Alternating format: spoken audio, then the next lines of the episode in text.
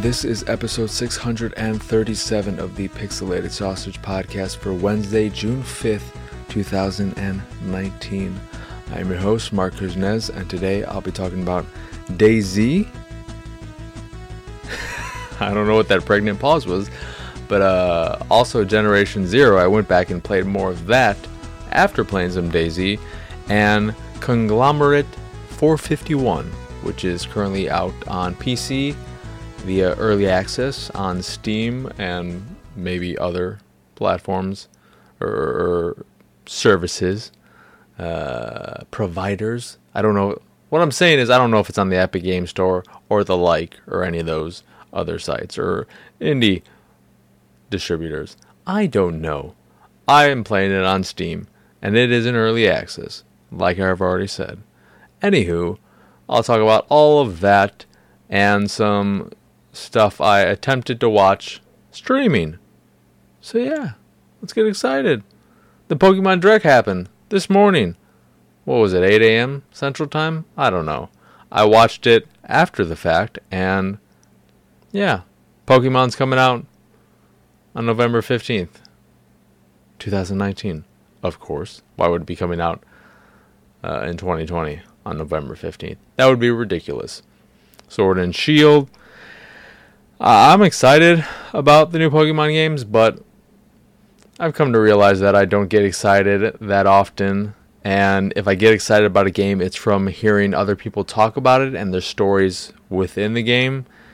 With Breath of the Wild, I was never really excited by the footage I saw, but then when I heard everyone talking about their experiences with the game, I got super excited. I got so excited I bought the game before even owning a Switch. And then when I got my Switch and finally played Breath of the Wild, I was so disappointed.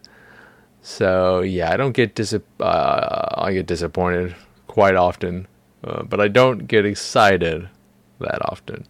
And I've kind of fallen off the Pokemon bandwagon since the 3DS.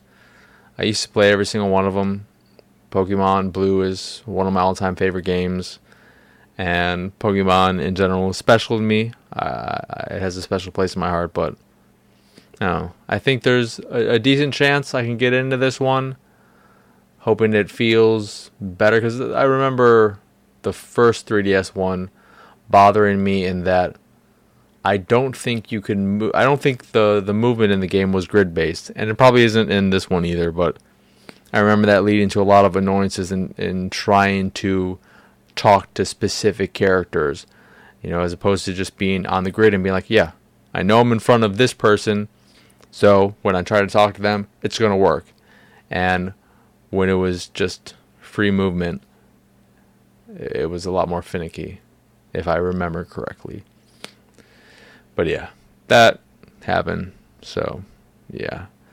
Anywho, I played some DayZ on Xbox One. I got a code for it, which I was excited about because I played the mod for what was it, Arma 2, and enjoyed my time with it. You know, there was a great sense of atmosphere, and it was very tense. And I remember liking it, and I haven't played DayZ since then. I never played the standalone version until this point, and I think it may have launched outside of game preview and early access at this point, which is why it just came out on PS4 since they still don't have any kind of early access system in their marketplace. And I put a few hours into it and it's a mess. It has performance issues which I believe are related to the server and not the game specific because the issues were very inconsistent in how bad they were. Regardless of what server I was on, I would have issues in terms of it uh, being really choppy, the gameplay, or you know, feeling like frame rate drops and stuff like that. But depending on the server I was on, it wouldn't be as significant the, the problems, but still, there were problems regardless. Um, I don't know how the servers work. I read that they work on real time based on the location. So the US New York servers would be based on the time that it is in New York when you're playing. and this is important for the time of day because at night the game is virtually unplayable unless you have flares or some kind of light source. It's pretty much unplayable playing at night. You can't adjust the brightness in the game. You'd have to do it on your TV, specifically your monitor, wherever you're playing it. There is no contrast, brightness, etc. settings in the game menu on console, at least. On PC, I'm sure you have many settings, and if they don't exist, you just adjust them yourself. You just find the configure uh, EX or whatever. Um, the pop in is horrible. Uh, pop in uh, uh, of all kinds, texture pop in, objects. There, it's just so distracting and really, really bad. Even the main menu has a horrible looking pop uh, pop in. So I, I really didn't like that. And then the game itself just doesn't feel good. The action doesn't feel good. Um, the inventory management and navigation and utilizing your items is confusing and clunky. There's no way, seemingly, to swap my weapons outside of the menus. I tried taking, I like, I, I tried looking at the controls and pressing various buttons, but I couldn't find a way for myself to change from my melee weapon to my gun when I finally found a gun, which was frustrating. Like just pressing the Y button or something. Using items like meds or water or whatever is cumbersome as well because I had to put it into my hand and, I found out that one way to resolve this to some point was to remove one of my me- melee weapons so I only had the one equipped and when I would have to unequip that I would put it back into my back and my but it was still there were too many steps in order to do this or that or whatever and the the zombies themselves weren't all they weren't much of a threat. Yeah, if you ran into a, a bunch of them, they could be problematic. But taking on one by yourself was easy. Uh, I found a sledgehammer right away, which did a pretty good amount of damage, though. With the connection issues, it would be really uh, choppy during those fight scenes where they might be jerking around uh, and just Eh, the, the the movements and animations wouldn't be fluid, which may that may not be a server problem. I don't know because the game just is really uh, messy and needs a lot of improvements.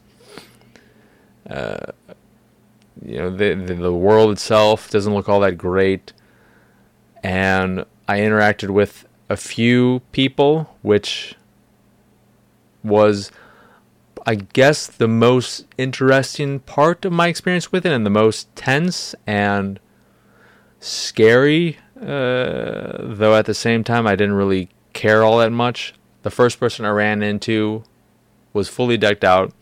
They saw me and then they said something along the lines of, Are you meat? Because I'm cheese and we can make a fucking sandwich. And I don't know what the hell they were talking about. So I just kept running away because at that point I think I only had a rock knife. And I was just like, please don't don't mess with me because you can handcuff people in this and just be a real dick. But they left me alone pretty quickly. And then the one time where it was kind of scary and airy and making me feel wary while thinking about Navy Perry. I don't know. but uh I was on, I think, one of the New York servers during the day when it should have been light out. If that's how the the day night cycle works, I don't know. But it was night out.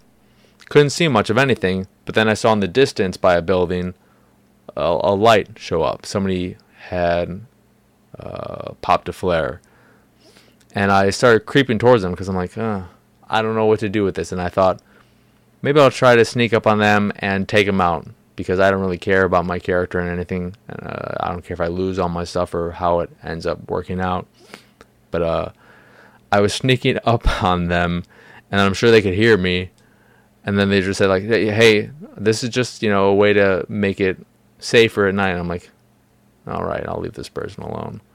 But that was kind of cool to see this light show up in this sea of darkness. But outside of that, it's a just it's a it's a game in need of much patching and updating and fixes. Uh, and it's clear that if it is technically out of early access, it's still very much so an early access game because it keeps flashing at the bottom of the screen. Hey, you got any bugs? Report them here. So I think uh, it's still going to take some time. And despite jumping into servers that supposedly have a high population, I think the max server population is 60, maybe. I'm not sure. But um, doing that still didn't have me running into people all that much. You know, I only ran into two real humans over the course of my two hours with the game. The achievements are bugged too. Like it's it's a it's a messy game. And what it made me do was go back to Generation Zero, which I talked about on the podcast. I don't know a few months ago, and that is the game from the people who make the the hunting game Call the Wild, I think, and what else do they do? I don't know if it's the Just Cause folk. I think it's Avalanche, but I could be wrong. But that is the post-apocalyptic post-apocalyptic game set in Sweden or something, where instead of dealing with infected and whatnot, you're dealing with all these robot uh, creatures, variations, ones that are more dog-like, ones that are spider-like, etc. And that game had and still has its issues now. It feels very empty. It does have multiplayer, but the likelihood of having someone join your game is small, and even if you join someone else's game, it'll just be you and them. So it's not like it feels alive when you get into a multiplayer game, and even then, the person whose game you're in and the other people in the game, you will see their their gamer tag on screen at all times. So it's not like they can sneak up on you or anything. You're gonna know where they are. But after returning to it from DayZ, and I'm sure it received some updates since the the last time I played it around launch. It was way more enjoyable. There, it still feels pretty empty, but I can appreciate the beauty of the world. I think there was some minor pop in, but nowhere near as noticeable as DayZ and not really that distracting. But it looks great because it's on the same engine as uh, that hunting game, I believe. And I spent a few hours in it, and I'm pretty sure I'm going to go back and play more because it was an oddly peaceful post apocalyptic game where I could occasionally run into these robots, but they're easy to avoid. And I could just explore these worlds, you know, the, these buildings, which are pretty much the same building. I came across this city in my current mission, which was all lit up and much bigger than anything I had seen previously, and it felt kind of magical because I, I came up to it during night, and with all the lights on and everything, it just looked like civilization was still kicking, even though I know no one's there. But it was it was really pretty to to come up on that and I didn't get any kind of feeling like that while playing DayZ. Uh, mechanically, it feels much better. Like the inventory, uh, inventory management, item usage, the controls, uh, the way everything works feels so much better than DayZ. It feels like a Call of Duty game. Like it, it still is a little clunky, but it is so much better than DayZ in terms of pretty much everything. But especially the, the the small things that make the experience enjoyable to some extent or, or, or don't hinder your experience by making things more tedious uh, than they need to be. Um, so yeah, I played a bit of that. I jumped into someone else's game, which was nice, only in the fact that they let me like I spawned at some location that I had never been to, an underground bunker, which had so much loot I could just take, and it unlocked that home base for me in my game, so I could spawn there in my world, and that was great because I just got a bunch of ammunition and stuff I could use. Uh, which was just a, a nice little thing. They didn't spawn there. They didn't fast travel there to mess with me either. But it, it does feel empty. It still feels empty. You will never run into other people.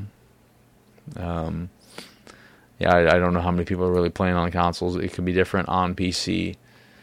But coming to it after time, after having uh, time passed and coming off of DayZ, I'm way hotter on Generation Zero than I was when it launched.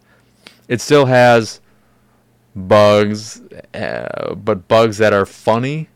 One where a little spider mech was attacking me and was jumping all over the place, and then at one point it jumped and then it ended up in the middle of the wall and it was just glitching out. It was just freaking out and twitching like crazy until it ended up blowing up. And it was funny. I thought that was amusing. Um, but there are things like that where the the the robots might end up in places they're not supposed to be. Uh, but for the most part, it, it seems much more stable and uh, with less bugs than it was at launch. But again, it is an empty world. But I kind of like that. It's like a hunting game that has robots in it instead of animals, and there's a lot of downtime. Uh, so yeah. Then I played Conglomerate 451, which is in early access on Steam, and this is a first-person grid-based dungeon crawler. You know, like uh, the recently released Operencia or uh, like Legends of Grimrock uh, the Etrian Odyssey series, etc. And this one is a cyberpunk esque future. And what's a little different about this is that it's set up I'd say almost XCOM ish in that you are part of this like whatever security force thing and you create clones that you send out in the field to to take on missions. So instead of it being like a dungeon crawler where you're just progressing deeper and deeper into a dungeon uh, of some sort, you have a home base where you can create new clones and give them certain abilities and all that. You know, uh, pick their classes and, and then you can upgrade them. You can train them. You can uh, research new things for the clones for weapons to make weapons stronger and all that kind of jazz. Uh, and you do this by using tech and other currencies that you get by taking on missions. And the missions will range in difficulty from green, yellow, and red. Green, of course, being easy. And you go out on these missions, and they could be as simple as taking on or defeating all the enemies in an area or finding a, a random uh, object or uh, in the, the world where you just have to explore and hope that your uh, your clone survive. If a clone dies, then they're they're dead for good. They don't come back. You just have to get a new clone. Um, but yeah, for an early access game, there's a strong foundation there. I like the systems in it. It looks pretty good. Uh, playing around in it. It's mouse and keyboard only. Felt fine. It's a little weird in that when getting into battles, enemies could move around to attack you, and they'd be off center. Like it just felt weird that all the enemies could be bunched on the left side of the screen or on the right side of the screen, and that you can't adjust your look during that to station it in a way that they're more centered. It just feel it just feels a little weird. And there didn't seem to be any kind of bonus to sneaking up on an enemy if you come up behind a group of baddies. Um, there was no kind of bonus attack or something, which sucked. But they could add that later on. Um, but yeah, it's a solid foundation for a game I, I could see myself getting really into. I like I like a lot of what I played in the hour or so I put into it so far. Uh, again, that is Conglomerate, uh, Conglomerate 451 on PC. And how much is it? I want to check right now. It is 15.99. Um, so yeah, I like it, and looking forward to playing more of it and seeing it change over time. Uh, but I, I always appreciate games like this that, um, and these are the kind of games I like in early access that have that procedurally generated thing and are, are more. They're not story based. I mean, there might be a story in here, or there will be at some point, maybe, but it doesn't matter. I think there was like a little cutscene in the beginning, but I didn't really care about any of that. But that's pretty much all I've been playing. I did throw in Resident Evil 2 quickly to just mess around with it and play the intro with both uh, both Leon and who is who's the Claire, right? Yeah, Claire. Claire Redfield and Leon Kennedy. And it's so pretty. And I, I did not realize when I started installing it, it's only 22 gigabytes, and yet it is so fucking pretty. It is a beautiful game, and the way it, like the, the, the position of the camera, and the the lighting and everything, like it, it gives off a wonderful sense of atmosphere. And it's just, I'm so excited to eventually start playing it soonish. I just need to get the audio for Resident Evil remake Attack the Backlog recorded. But uh, yeah, it's it's a real pretty game, and it has a decent assist mode for beginners that could almost, if the game wasn't so obtuse with puzzles and stuff, I could even see my dad maybe being able to make it through because in the assist mode, it has uh, aim assist, which is really generous in that you lock on to the enemy, and if you lock into a body part, it'll stick to that body part. But like you can adjust it to move it up to the head or whatever. But then when the zombie's moving, you automatically, without touching the controller, the the character, the cursor will move with the head or the body part you are currently targeting. So you don't even have to. It's not like it locks on uh, like with aim assist with a lot of games where it will lock on if you're in the vicinity, and then if that enemy moves at all, the cursor won't move with them. This cursor moves with them, which is probably somewhat helpful uh, or somewhat easier to implement because the zombies not moving all that fast. But that is nice. And then health regenerates to a point, it says, which I don't know what that means exactly. If it means that you will gain this amount of health after an encounter is over, and that means you could never have to use the health items in that mode if you never take too much damage during the fight. But uh, those those things are nice. But I'm just I'm I'm super excited to play more of that. And then in terms of what I've been watching, I tried to watch Good Omens. Uh, I watched the first two episodes and it did nothing for me. I found so much of the humor to be not funny, and yeah, there there were things that, and referential bits of humor that had me rolling my eyes, and I just I, I didn't enjoy any second of it. I watched the first two episodes of Bodyguard, and for every part of that show I liked, it would throw two parts that annoy the shit out of me and after two episodes i couldn't i couldn't take it when he got into a relationship with his uh, client whatever the person he is guarding i just i was out i'm like this is dumb shit this is just so stupid stereotypical crap i don't buy it either but whatever um, and also the actor who was rob stark on game of thrones especially in the first episode when he's on the train. he looks really weird. His lips are so red, like he was biting the shit out of them or something and having all the blood run. Like he looks really weird at times. I don't know. He he looks like he could really portray a serial killer in a movie really well because he looks just really freaky at times. Um, I watched the first episode of is it pronounced Treme, the show from the creator of The Wire that was in post Katrina New Orleans, and I really wanted to like it. It seems like it would be something that I I really like, but I didn't enjoy anything about the first episode outside of the music, I guess. But there was not a single character I cared to see more of. Uh, Steve Zahn's character I found especially annoying, and I was just I didn't have any interest in continuing with that.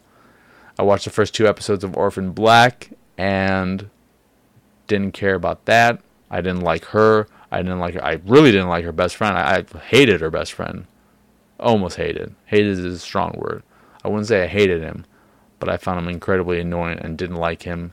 And I hope he dies at some point early on in the, in the show. But I didn't like her either as a character. Uh, and her ex or whatever, I found like there was not a single character on the show in the first two episodes that did anything for me, and that, that's important. I I need some character to latch onto in any series, um, and none of them have that. Um, was there anything else that I, I tried? Because I'm now my queue is clear.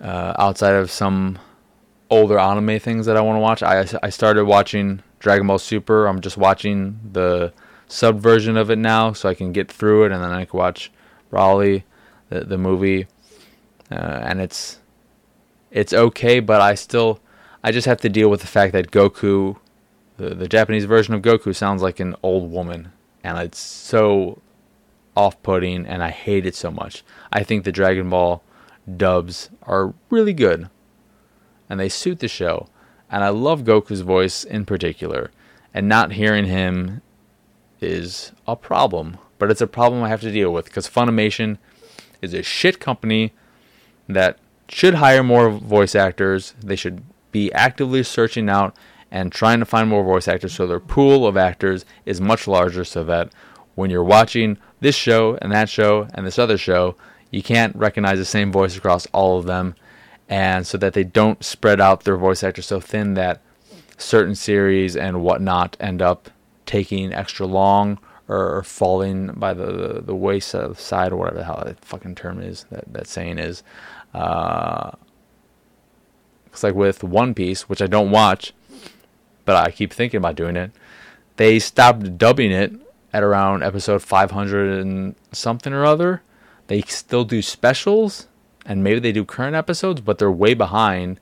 And I think it's in part because a lot of the actors are doing a lot of simulcasts and they just don't have the time, I guess. And I look at that and think maybe get some more actors. You know, they expanded their pool somewhat, I think, over the last few years, but it's still nowhere near where it should be given how many shows they do dub. Um, and they're also a shit company in terms of their customer service and fixed their site has been broken for like two months and they still haven't fixed it. You know, they sent me an email when I sent them a message about it, maybe two weeks after I sent my email, and they're like, "Yeah, we know of this issue and we're looking into how to fix it or whatever." But still nothing. It's still broken. I've never heard another email back. It's just fucking a joke, and I don't know why I'm still subscribed, but I need to use it. So I'm gonna watch Super. I'm gonna watch One Piece probably. But it, it's annoying too because the only way to clear my history of series is through the website. I can't access my account via the website because it always gives an internal server error or whatever it is. And I have all these shows in my what to watch next section or whatever, and they're just a handful of series that I watched the first episode, whether they're current season shows that I don't want to stick with, or old shows that I just wanted to watch an episode of to refresh my memory on this or that. And now they're stuck in this long line of shows that's like, okay, here, watch the next episode. I don't want to watch the next episode. I just want to be left alone and I want to be able to delete this, but I can't, and it's annoying. But yeah, watch the two episodes of Super. I want to keep with it and can't wait to be done with it so that I don't have to hear his stupid grandma voice. But yeah, that's pretty much it. If anyone has suggestions for streaming things to watch, let me know.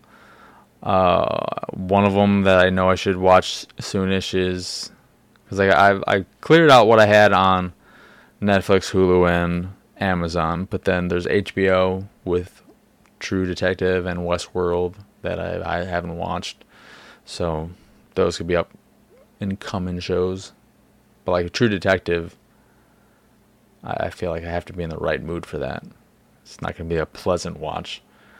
Um, but yeah, that, that's pretty much it. So that will do it for this here episode of the Pixelated Sausage Podcast. Once again, I am your host, Marc Kuznez. Y'all can find me on Twitter and pretty much everywhere at PX Sausages. The site is, of course, pixelatedsausage.com, where you can find this podcast, the Pixelated Paranormal Podcast, and Attack the Backlog, which are all available on podcast services across the globe, like Stitcher Radio, Google Play, Apple Podcasts, and Spotify. And if you'd like to check out the video version of this here show or Attack the Backlog, you can go over to youtube.com slash pixelated sausage and watch them both there. If you'd like to check out the art I make, you can go over to pxsart.com. If you see something you like, click the link and it'll take you to where you can purchase a print of the piece you fancy. And if you fancy the site in general and anything that we do, please go over to patreon.com slash pxs and support us that way. As always, thank you for watching or listening. I hope you enjoy this here episode, and I hope you have a wonderful, wonderful rest of your day. Bye.